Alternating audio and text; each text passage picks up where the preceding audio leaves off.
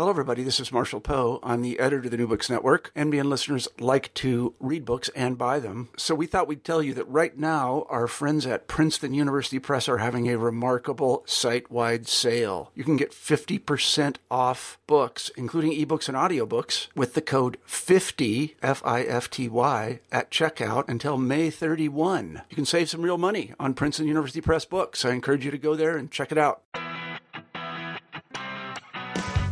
Hello, and welcome back to another episode of New Books and Pop Music. I'm your host, Greg Renoff. Thank you so much for taking the time to listen today.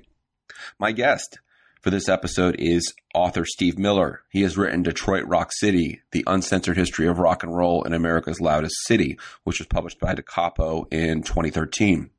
In the pre-interview, I had a chance to talk to Steve about what he's done in the past, and it turns out that Steve is a reporter with a long track record of covering true crime, and he's also written a couple of books on true crime as well. And after hearing that, things started to really click for me about Detroit Rock City. One thing that this book really brings to light is the dirt, the grit, and the real rough edges of rock and roll that I think get left out of a lot of books that end up trying to sanitize rock music. Steve has done a really wonderful job of collecting a long list of real rock luminaries, including Iggy Pop, among others, who he talks to in this book, promoters, fans, and the like. It's really a great read. And one of the things that I think gives it a particular um, appeal to me, and I think anyone else who will pick it up and read it, is that Steve himself, before he became a reporter, actually was a member of a punk group from Michigan, which toured throughout the United States, uh, ended up in Los Angeles, as you're hearing the interview, and recorded a couple of very, very now rare punk singles, which would be um, in everyone's best interest to comb their bedrooms to see if they find because they're worth quite a bit of money. Well, I will let the interview roll now. Thanks a lot for listening, and here it is. Hey, Steve. How are you doing? I'm good. On? Thanks for taking the time for uh, come on the show. I appreciate it. Um, we're going to be talking to you today about Detroit Rock City, and um, usually we start off the interview by asking you to um, tell us a little bit about your background and then how you came to write this book. All right. Well, I'm a journalist uh, for 20 years. I've been, uh, been in daily newspapers and uh, and all that, doing, you know, been a national national reporter, doing serious stuff, you know, death, murder, the whole bit. Um, and, uh, and and so I've written a few crime books, true crime books for Penguin Berkley. Um, I got, uh, you know, uh, I, I've been doing more magazine work lately, but uh, but when the, the opportunity for this book popped up, I was. Uh, you know, it was kind of like a vacation. You know, no more, no more grim. Not, well, it's, it's, it's not as grim as some of the other stuff I write about. So, um, so this stuff I'd always been in in music. I was a uh, in a band called the Fix. That was the first one of the first touch and go bands, uh, in 1980. And so, uh, so so I've always followed music, and, and you know I'm a huge fan. I've written about music over the years. Uh, I've been an associate editor at uh, Your Flesh magazine since 1991, and uh, and so on. And so, uh, so it seemed seemed fairly natural to write something about the uh, place that I, the area that I grew up in, and uh, so that's how we landed with uh, with Detroit Rock City. Well, it's a great read. I've uh, I learned a lot from it. And um, one thing I was going to ask you, just as a uh, way to start about the book, is when you look at the history of uh, Detroit's music, I mean, I immediately think of Motown. You can go back to Del Shannon and do a whole look back even further. How did you um, and presumably your editor decide to sort of focus the book on the '60s forward? Well, I had to focus it. I, it was my idea because that's in the proposal. I said, "Listen, we got to we got to really, really kind of narrow this thing down because Detroit's uh, musical history is so so diverse and, and storied, and, and you know, I, I you, there's no way you'd ever finish a book writing uh, comprehensively about Detroit's music. Um, but uh, so so I said, you know, well, let's let's do what we know here, and we'll just focus on the rock and roll elements of it. You know, if you got a, you know, generally you got a big guitar, which is you know prominent in Detroit. Uh, you know, you're you know you're part of the scene, and that that's always been the way it, the, the way it was or is. Right. Um, so it was, you know, we just kind of cut in, you know, I just said, look, this is this. I'm going to approach this. This is going to be, you know, uh, you know, if you're gonna if you're gonna rock, we're gonna you're gonna be in it. But if you're, you know, Motown, we couldn't touch that because you know that's been done before, and you know, and the rap, no, not so much. You can't do that. So you know, I just had to stick stick with this. Yeah, and the uh, the cover of the book is great, and of course it uh, has Iggy on it, which announces to uh, any any reader what the t- uh, the subject matter is really going to be about. There's no confusing what the the focus of the book is. Yeah, he's kind of the man. You know, he's kind of the man. You you notice in the book. there, there were times when I was doing interviews and everybody wanted to talk about Iggy. Right. I mean, we're talking about these are insights, it's in an oral history format. You know, I, I, I figured I didn't want to get in the way. Um, and, uh, and these people could tell tell the stories really, really well anyway. But uh, but yeah, every time everyone every time I, I'd have an Iggy story, I I, I get left out. You know, half. You know. Yeah, he uh, yeah he is one of those you know Keith Richards style characters who uh, should have died ten deaths over and has been uh, around and has done so much. So it's uh, yeah people always want to know about uh, Iggy's and uh, his his stories.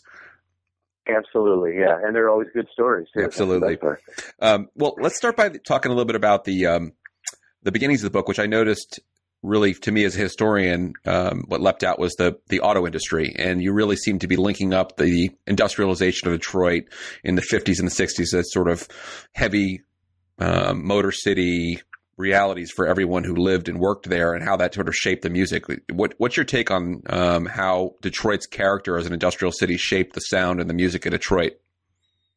Well, you know, I mean, if you've ever heard, if you've ever heard a fender being stamped, you know, you realize that that's a, it's an incredibly cool noise. Yeah. And, uh, and, and then there's, there's water's poured over it and there's a whoosh, there's a huge slam and then there's a water's poured over it and there's a whoosh and it's kind of like a guitar chord and some cymbals, you know. Mm. And uh, and it's it's just it's really you know there's there's a lot of noise going on in Detroit, and there always has been.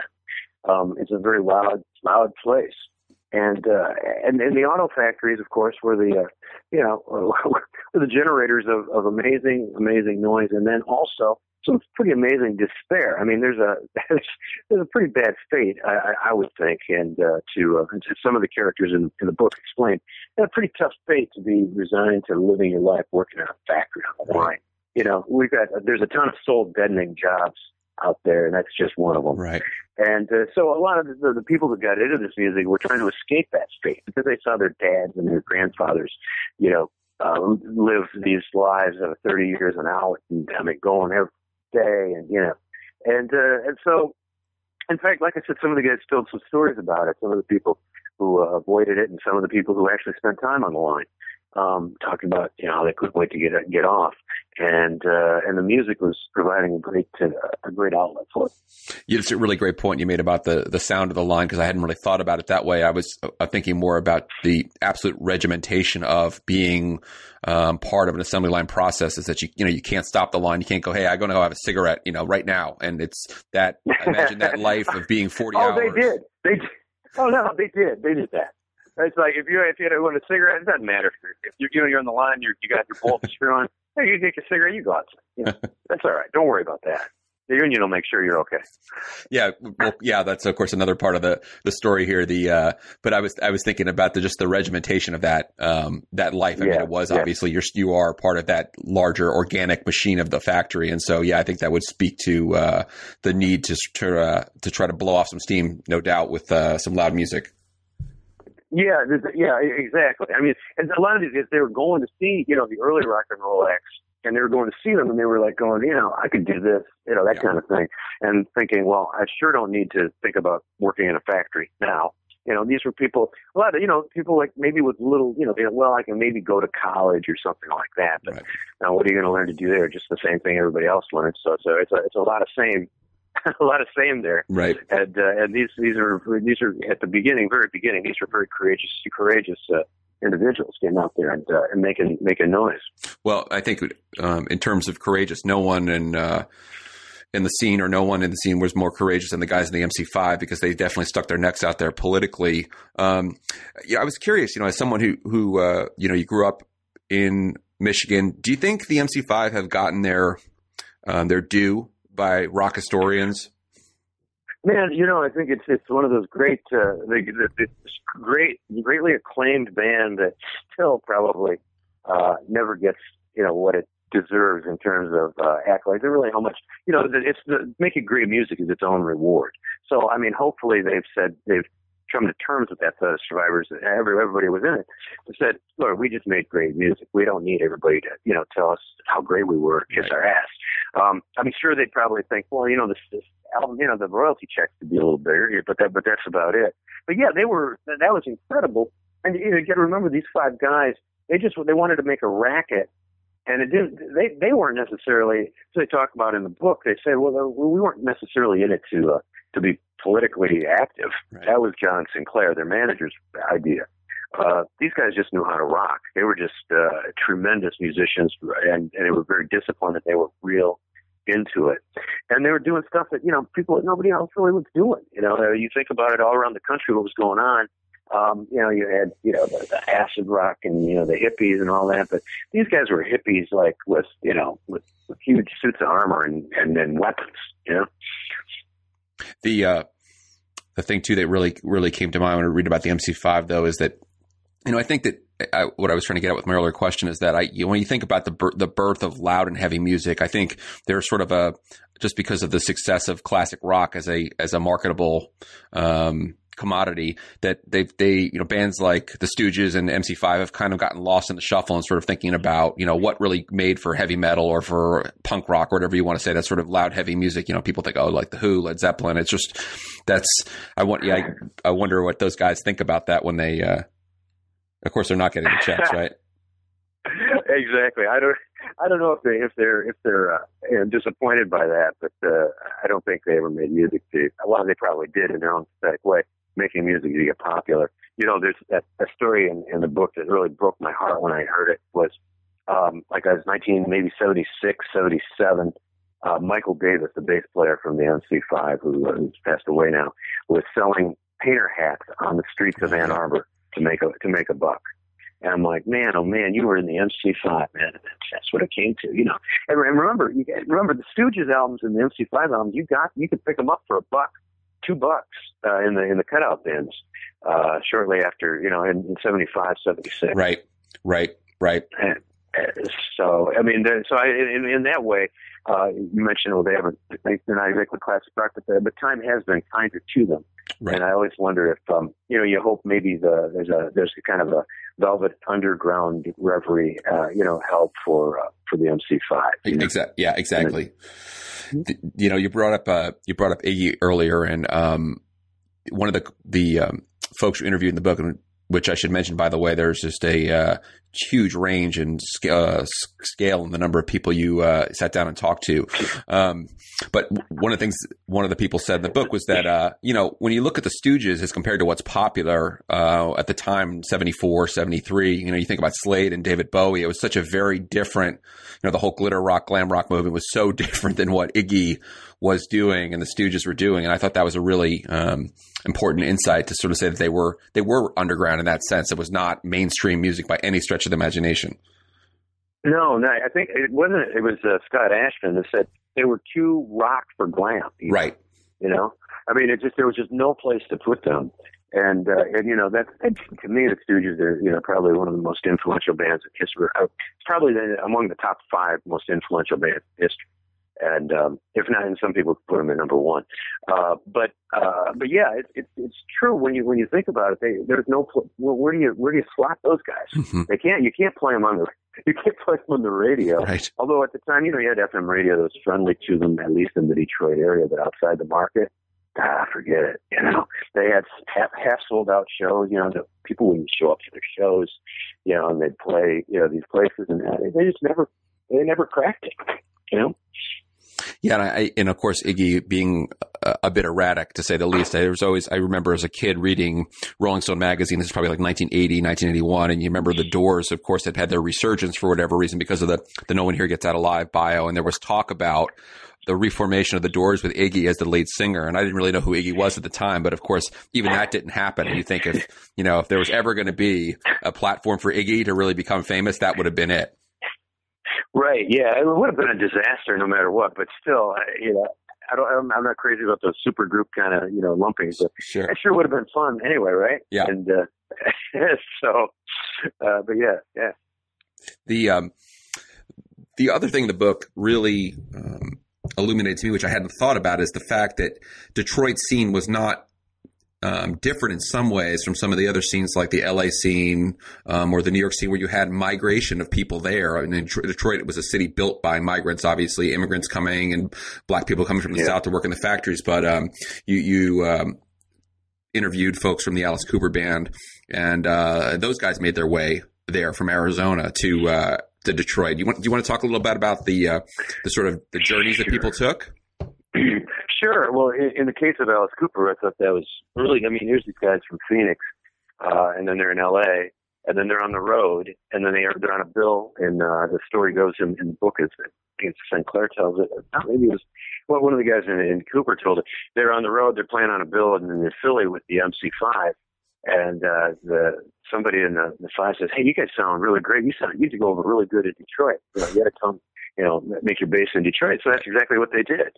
Uh, they went out there, and it was the, the scene was such that with the radio, Alice Cooper band came to town, and they put it out on the radio on the FM radio station. That, hey, there's a band in town. They're looking for a place to stay, and uh, yeah, and so if you if you got some floor space, they'll stay there. Eventually, of course, they got a home. They got a house out uh, out north north city, and uh, that's where they, you know, were, were recording the demo. They did the demos uh, for uh, Love It to Death, but uh, but yeah, bands, you know, bands did want to come, you know, uh, to, to Detroit because of course it was a great place to be, and uh, it was a great place to play. You had great audiences, and as you noted, they have, you know, you could really had a real built-in. This was a this was a hometown crew that uh, these people went out every night. They knew their band. They'd go out three, four times a night. Now remember, some of the audience the, the audience, uh, it became later, the audience wasn't all members of band. The audience was a real audience. They all had jobs. A lot of them had factory jobs. Man, they had money in their pocket. Right. They were ready to go out and see some music. And, uh, and so that's, and they were, really, they didn't have to do a whole lot when they got to work in the morning if that's when they went in. Um, so they could, they could drink and, and party as much as they wanted to. I I, uh, I know you said you had been uh, barraged with Iggy Pop stories, so I was going to have you tell uh, a story instead about the uh, Bob Ezrin visit to Alice Cooper's um, their their home, their farm. I thought those were stories were really great, and if if for nothing else, to pick up the book, I'd encourage people to read the book for those stories. They were hilarious. Oh yeah, Ezrin Ezrin was really really you know really, he was funny. I mean, it, he was kind of a, a no no BS guy, man. But I, I dug it way he, he tells these stories. He talked about going out there. He had to he had to go meet the band um, because they were getting ready to do Love It to Death. I mean, finally he was he, they were going to do it. Right, they were going to record Love It to Death. And uh, so you have to go to the house that I mentioned before out on uh, it's on Brown Road out in Pontiac, north of Detroit. And uh, it's he's driving down the road remember Bob Ezrin's a kid. He's a, he's like yeah. barely out of his teens at the time, and he's driving down this road, this old country road, and he's he, he pulls into this place, and he I don't know if this is true or not. He goes, and there's this. He says something about a three-legged dog or something in the in the driveway, and he walks past that, and it's noon, and he said everybody's asleep, and he walks through, and the first thing he, he runs into is a. Uh, he tries to. he has a. Uh, like a, a light. He's trying to find a light switch because it's dark. It's, midday, but everything all the cover the uh, the, the uh, windows are all covered up. He's trying to find a light switch, and he, he runs his, runs his, runs his hand over this cur- ceramic cock and balls with a cigarette sticking out of it, which was stuck to the wall. So he's like, "Oh God, okay, all right." And uh, and then he's looking. He looks. He, he turns on the light and he looks on the on the bed, and and there's like uh you know. And it turns out I think it was uh, it was Glen Buxton and, and some some girl and it's just all he saw was his massive hair. And he couldn't, you know, he couldn't figure this out. He's like, okay. They both had on nail polish and, you know, blah, blah, blah, and lots of jewelry. And they were, they said something like they were dead or dead to the world or something. And uh, next he goes through this other door and beaded curtain. And there's this dude standing there with a frog's head on. And it was Dennis Dunaway. And he just stood there and he looked at Dennis Dunaway looks at him and he goes, ribbit, that's it, walks away. And so he's in this fun house, and I'm, I'm just thinking. And then, of course, we've got the masturbating uh, monkey, this green monkey that was looking at him and masturbating. And which was, which is Alice later. He, he told me, he said, "Yeah, oh yeah, we had all kinds of these pets." And he said that was the this, this, this monkey was just horrible. Anytime a, a woman would uh, walk into the room, he'd start masturbating. yeah, so I, anyway, I, that was the Alice Cooper house. No, and no that doubt. was Ezrin's introduction. You no know? doubt. I mean, uh, yeah, Ezrin to me is uh, to everybody is, is just a legend. I mean, for uh, all of his work throughout the '70s and into the '80s and stuff like that. But yeah, to think about the fact that yeah, he was so. I hadn't realized how young he was. That he was really a, a, a kid, literally like an 18, 19, 20 year old kid when he started this this uh, process of producing records. So to have him, yeah, thinking about this guy going into this house must have been, uh, I, you know, most people would have run. There's no question. Ninety percent of people would have run. Yeah, man, and instead he parlayed it into a uh, you know a, a huge uh, huge career. No doubt. um, you know, speaking of uh, the scene more generally, too, the um, great part of your book um, that I think another thing that kind of gets lost in the shuffle when people think about Detroit is Creem Magazine. I'm not sure that um, people who weren't grow didn't grow up in the 70s or didn't grow up in uh, Detroit really think about Creem as a Detroit magazine. I know as an eight, you know, as a kid in the 80s, it didn't. That wasn't what I associated with. But um, can you talk a little bit about the importance of the of the magazine to opening the nation's eyes to the scene in Detroit? Well, yeah, you know, I mean, Creem, Creem was uh, in, in the book. We talk about how the how Creem was it going to be a uh, the, the question was is it going to be this, this little local rag or is it going to be you know is it going to be, be national? How, how are you going to handle it? And uh, and it evolved into this this wonderful um, this wonderful answer to Rolling Stone. Yeah. is is a, is the way most people would describe it. And I mean, really, I mean, if if anything demands an answer, it's Rolling Stone, the staid old, you know, even then, kind of the staid establishment, uh, you know, bunch of it's that they were just a bunch of establishment hippies, and whereas Creem was operated by well, actually, real hippies who, you know, who were just, you know, who were from the Midwest, most of a lot of them, you know. And uh, so I think Good Bangs was a uh, Lester Bangs was an import, but for the most part, they were getting homegrown people to write stories about local and visiting bands. So you'd have, you know, have stories so and so came through, and uh, and but they they do a great job of covering what was going on in Detroit, and there was plenty plenty of stuff going on in Detroit, so they had lots of room to move. Um, but uh, but yeah, in, in the book I did want to talk about that because I think Creem was just as a, as every bit as much rock and roll as, as the MC5, you know, for as far as Detroit goes. Yeah, um, I mean, it, was, it was fun. It was it was fun. I'm sorry, I didn't mean to talk over you. Well, that's okay the uh, thing I was going to say too, yeah, that the book um, really does an excellent job of highlighting the fact that you know Creem was in some ways not really competing with Rolling Stone because they were presenting such a harder and more gritty take on rock and roll than, as you point out, the James Taylor, the Linda Ronstadt, the sort of glossier, you know, soft rock sort of sound that uh, that Rolling Stone sort of married itself to in some ways. Yeah, yeah, it's it's right. It's it's, it's true. I mean, and that those are um, I, I think, and as I say, some of the players in, in the book say, uh, like, yeah, we we really didn't like Rolling Stone. We didn't, you know, we didn't. We we fancied ourselves as the answer to Rolling Stone, and uh, I mean, if you grew up back then, I mean, reading Creem, a new issue of Creem was just an amazing thing. I mean, it took you places, uh, and you know, they would they would be that you know one place you could read about Lou Reed, and you could read about the, the Stooges, and I mean, really in depth, good stuff, and uh, uh, just a terrific magazine. I still have a bunch bunch of the old ones. I I still look through them because they're just so much fun. You know, you know, despite um, all of the great music that came out of Detroit in the late '60s, early '70s, I got the impression from a number of people who you interviewed for the book that they felt as if you know New York, and LA kind of overshadowed Detroit. And the um, one festival, which I didn't know anything about, that uh, people pointed to as kind of the, the sort of how Detroit got written out of rock and roll history in some ways, was the Goose Lake Festival, which was an amazing event. Uh, what's I mean, your yeah. yeah. I mean, you think about think about this. I mean, this was uh, Goose Lake was was a you know a multi day uh, festival that had really was as, as you know, I had talent on the level of, of, of Woodstock. You know, when you think about Jethro Tull, I mean, from both, you know, Jethro Tull, Alice Cooper, you know, James Gang, the Stooges, uh, Brownsville Station, Flying Burrito Brothers, uh, Mountain, 10 years after, you know, Chicago, uh, before they started to suck really bad. Um, you know, at any rate, it it it, it, was this, this uh, it should have been really it should have been Woodstock because uh, because it seemed to me to be uh, you know kind of the you know, Mitch Ryder. Uh, you know, you had these, these these crazy bands. It was it was like Woodstock with uh, you know again it was the hard version of of, of Woodstock, and um, yeah, it was it was big. It was uh, like I said, it was a, it was a multi uh, August of 1970, a multi uh, multi day event, and uh, with a rotating stage. So you never really had you know silence. And the, the idea was that the guy that I talked to the guy who one of the guys who put it on, big production guys. He said you you put you go to the rotating stage because if if you if you want problems, you screw up the music. That is downtime equals that's when people start busting urinals, windows, and stuff like that. So you just kept on rolling the bands on there, just I guess to appease the uh, the fans so they wouldn't get crazy.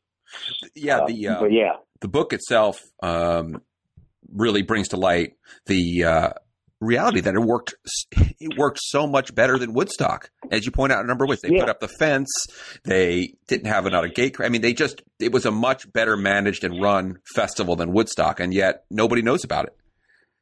No, no. And, and you got to remember, nobody covered it. Remember, it was I think Rolling Stone went to some jazz fest or something like that, and uh, there was what, what is it? I think they uh, what was it? Don, as Don was pointed out to me, he said, "Well, you can go." Um, Rolling Stone, they couldn't get in because they weren't given the people who put it on. This is for the people. They weren't giving out comp passes to every media outlet, you know, that asked for. Because you know how back then, like the media outlets would think, well, we'll get you know twenty passes. We'll give you know, a friend. Well, go. Maybe we'll write about it. Maybe not. Well, the guys that were putting on Goose Lake said, well, well screw that, man. We're just not going to give, a, you know, we're not doing up media passes. And uh, so when Rolling Stone couldn't get any, they went and covered the uh, Newport Jazz Festival. Do you think some of that is, um, you know, I live in the Midwest now. I grew up on the East Coast. Is, is that part of that that flyover bias showing up as early as 1970 to sort of, yeah, it's happening in Michigan. Who cares? Yeah, probably. Yeah, I mean, I, I always thought that was a good thing because I mean, let everybody, you know, let us have a good time and uh, not have all the the, the the fakes come and show up and, and, and ruin everything and act like they knew what, what was going on when they didn't.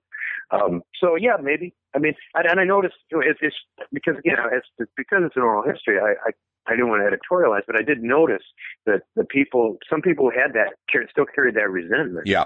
And to me, if I were writing, that would be, you know, who cares? I mean, we don't need them. You know, you don't need you don't need a whole bunch of eyes and ears to make great music. Yeah. But I, you understand they they wanted to get the attention, they wanted that critical acclaim.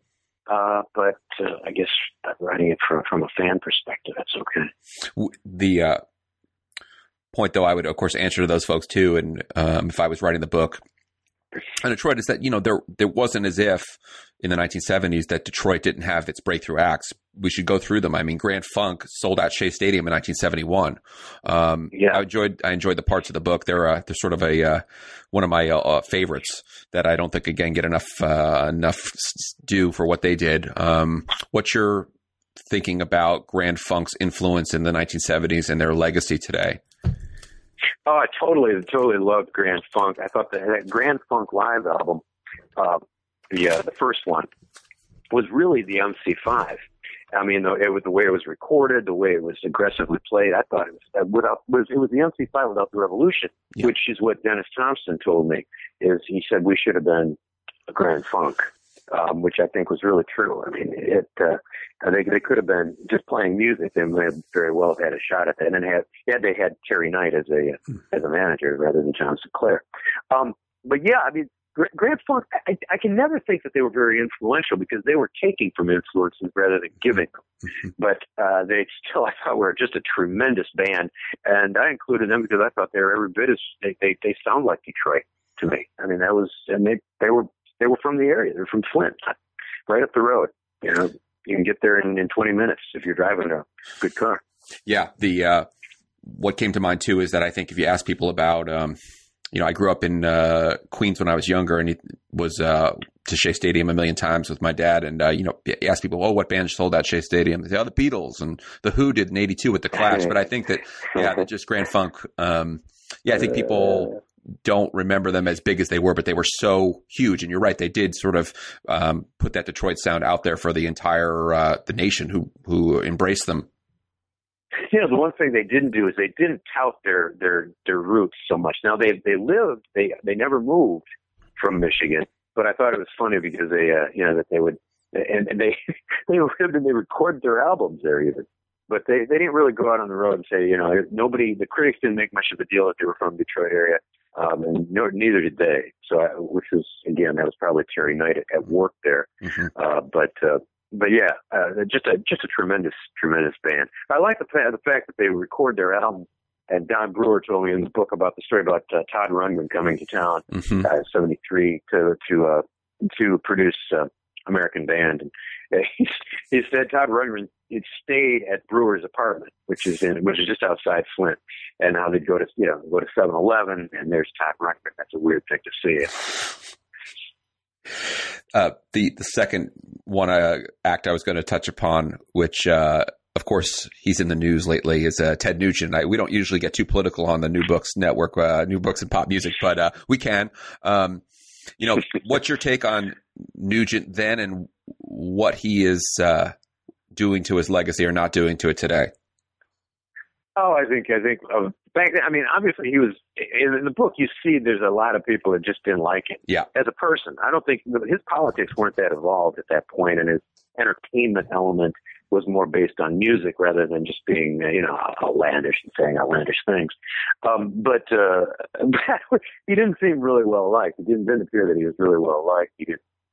People would say, well, he didn't pay very much. His ego was out of control um, he, it's all of that. And uh, but I think he, you know, he had the swagger, and obviously he knew what it took to make music that that that, was- that was that was dynamic because the Amboy Dukes did some great stuff.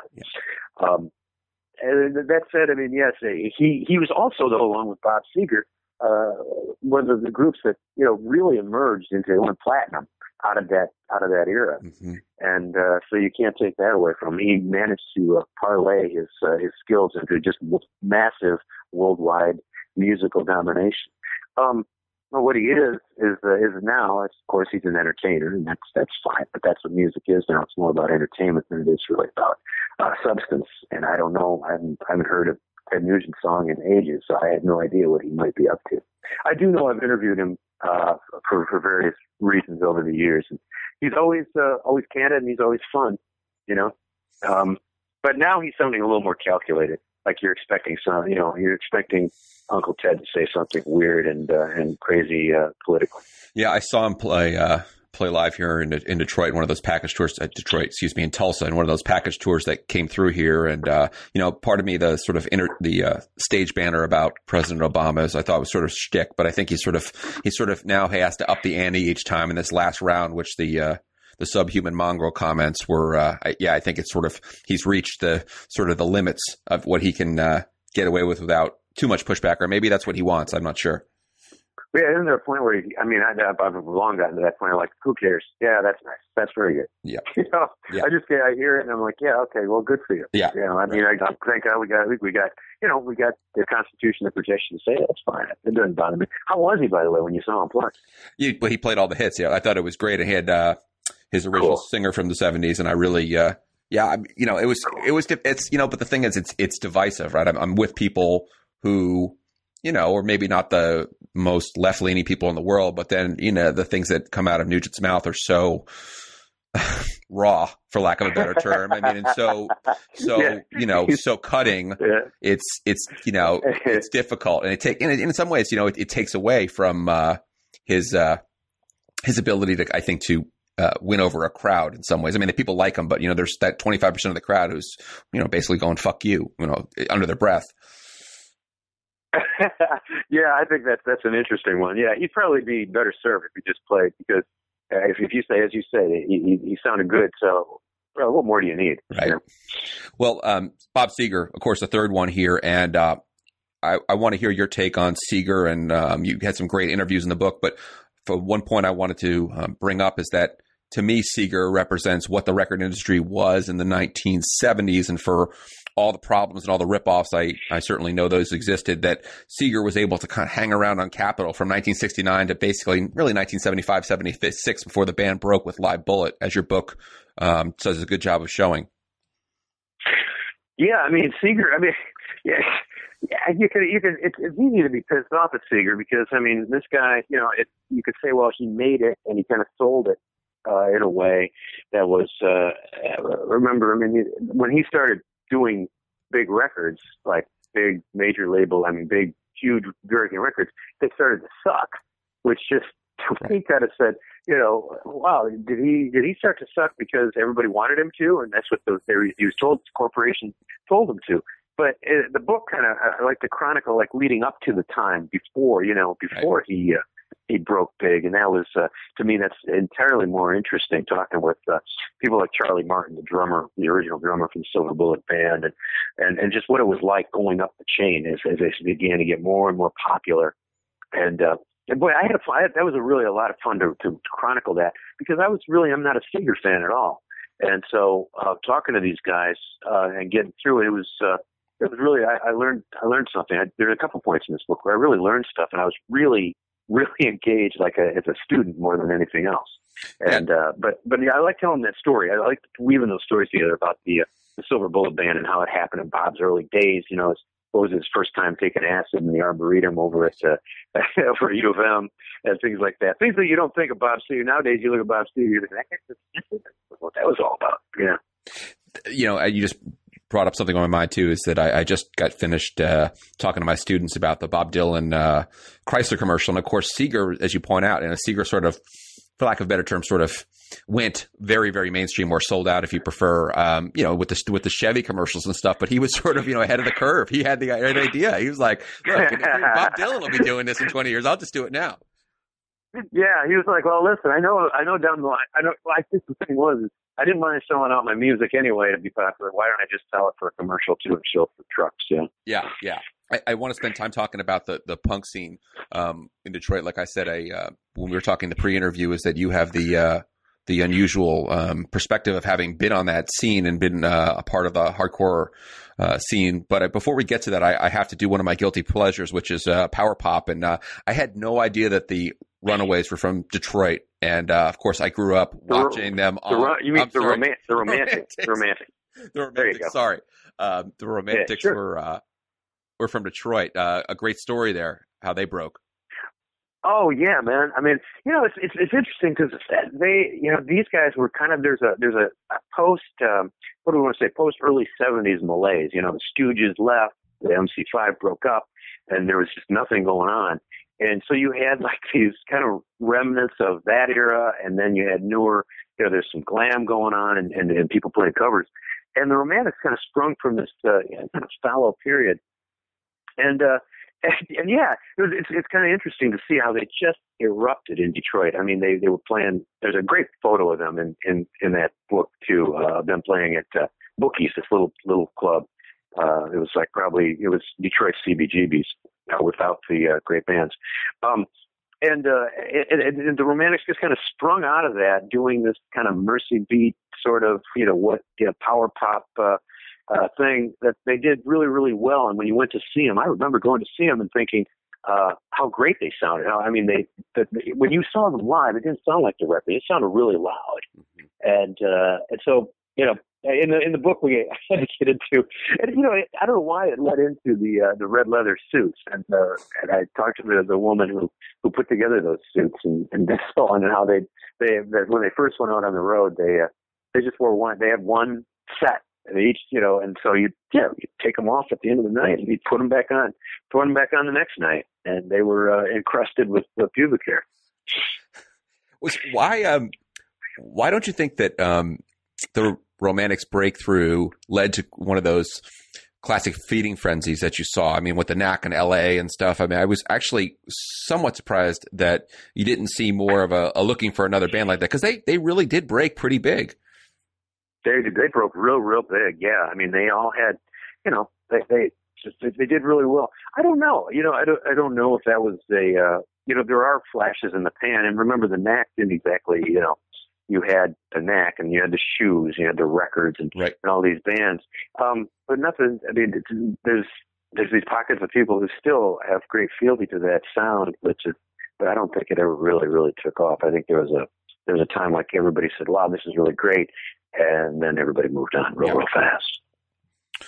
Well, well, tell us about um, and tell our listeners who I, am guessing probably don't know a lot about the Detroit hardcore scene. Maybe you can weave in a little bit of your biography and um, tell us about some of these great bands, which I think um, may have uh, gotten lost to history a little bit. Well, yeah, well, it's, it's cool. I'm glad to hear you say it because the, the thinking was, aha, they've re- they've read the beginning of the book and now they've read about you know the, the stuff a lot of people are fairly familiar with, only has new twists on it and uh, new voices in there.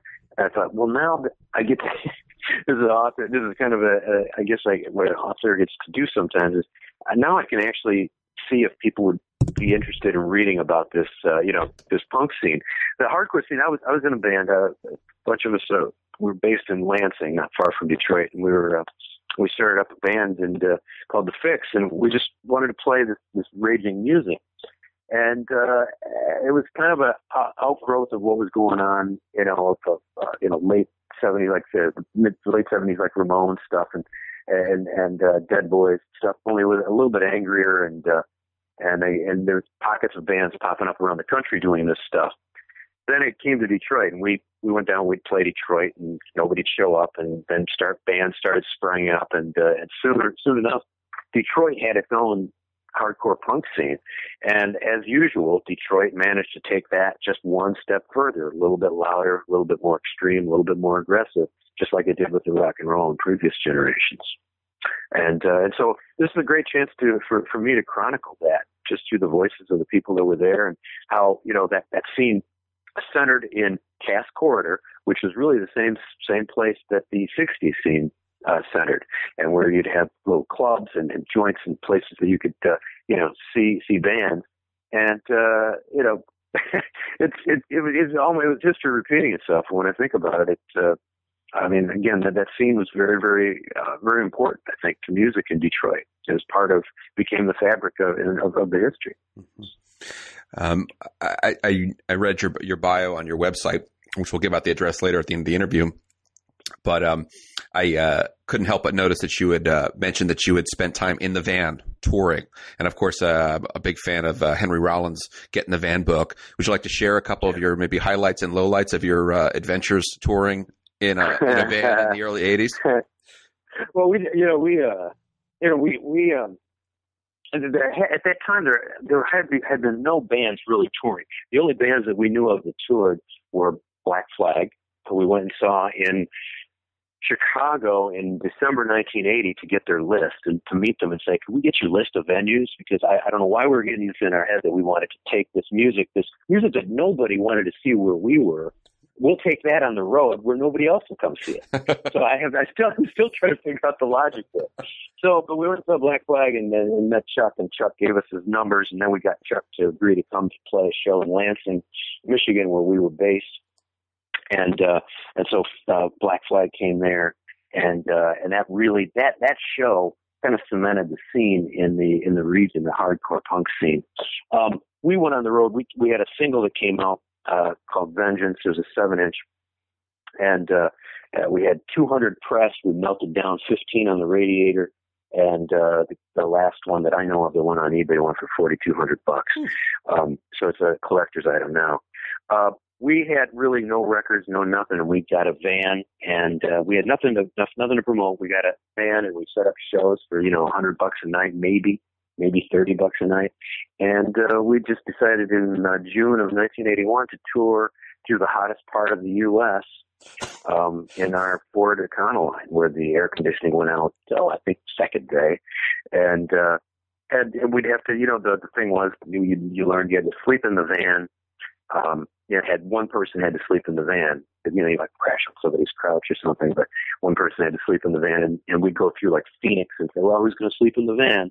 You know, and so somebody, you know, you had really short straw. You had to sleep in the van in Phoenix, you know, outside because it was 120 degrees out.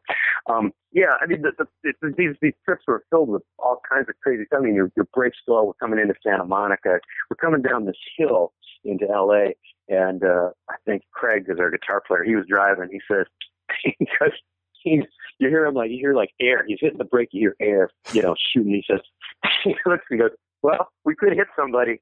And we're all looking at each other, going, "Wow, we're really going fast for this traffic to be coming up on us." So yeah, we could be hitting somebody, and uh, and we all really were like, you know, holding our breath. And finally, he's like, "Ah, emergency brake!" He reaches over, yanks the emergency brake. The van slides sideways and we didn't hit anybody. but uh, it, it, these trips are filled with this kind of stuff. I mean, you'd always have breakdowns. You'd have, uh, you know, just, just sort of things. You'd miss gigs. I remember we missed a gig in uh, New uh, Santa Fe, New Mexico. We ran out of gas about ten miles from the uh, from the place. We'd driven straight from New Orleans.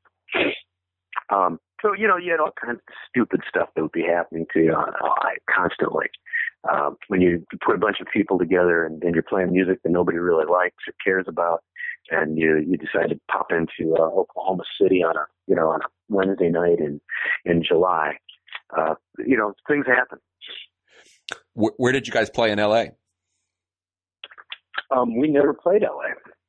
We were there. We were coming into LA. We had a show at the Apollo with the Circle Jerks. We get there, and the cops are already there. It's daylight, and and we get there, and the cops are already there.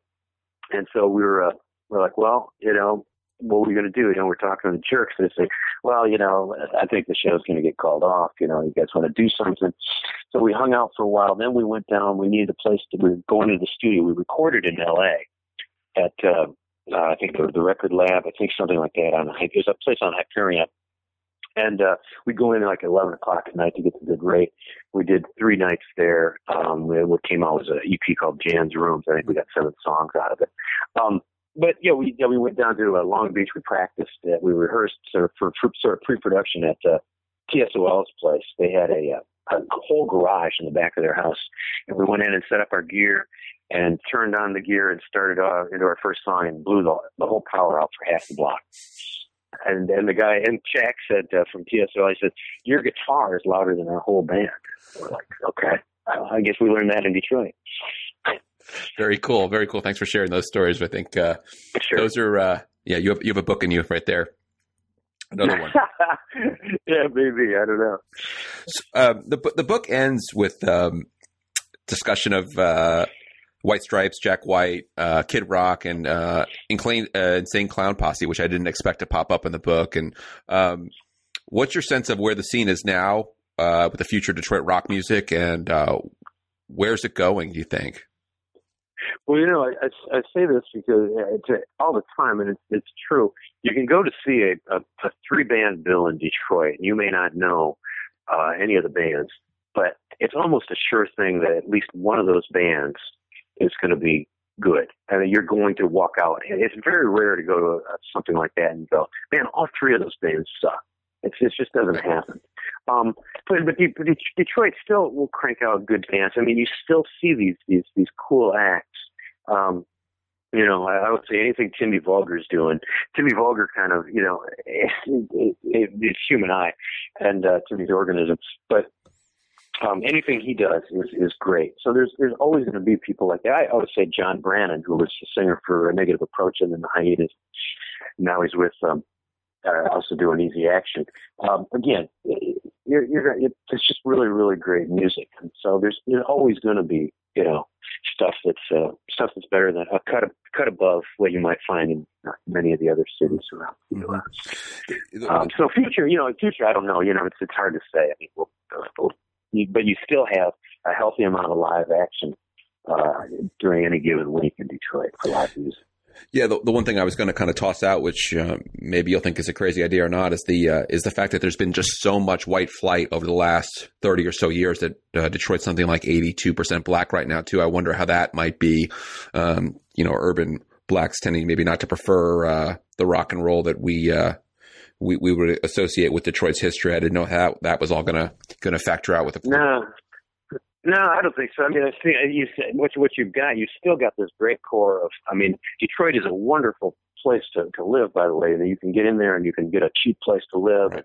um, and uh, and there's all kinds of places to play. I mean, it's just it's a great. Uh, it's a great musical city. I, I, I don't know if, if that uh, that would play into it because remember, even when it was it was similar. The demographics were similar to when you know the the, the strikes were playing and, and so on uh, uh, when they were breaking too. So yeah, I don't, I don't I don't see that playing much of a role.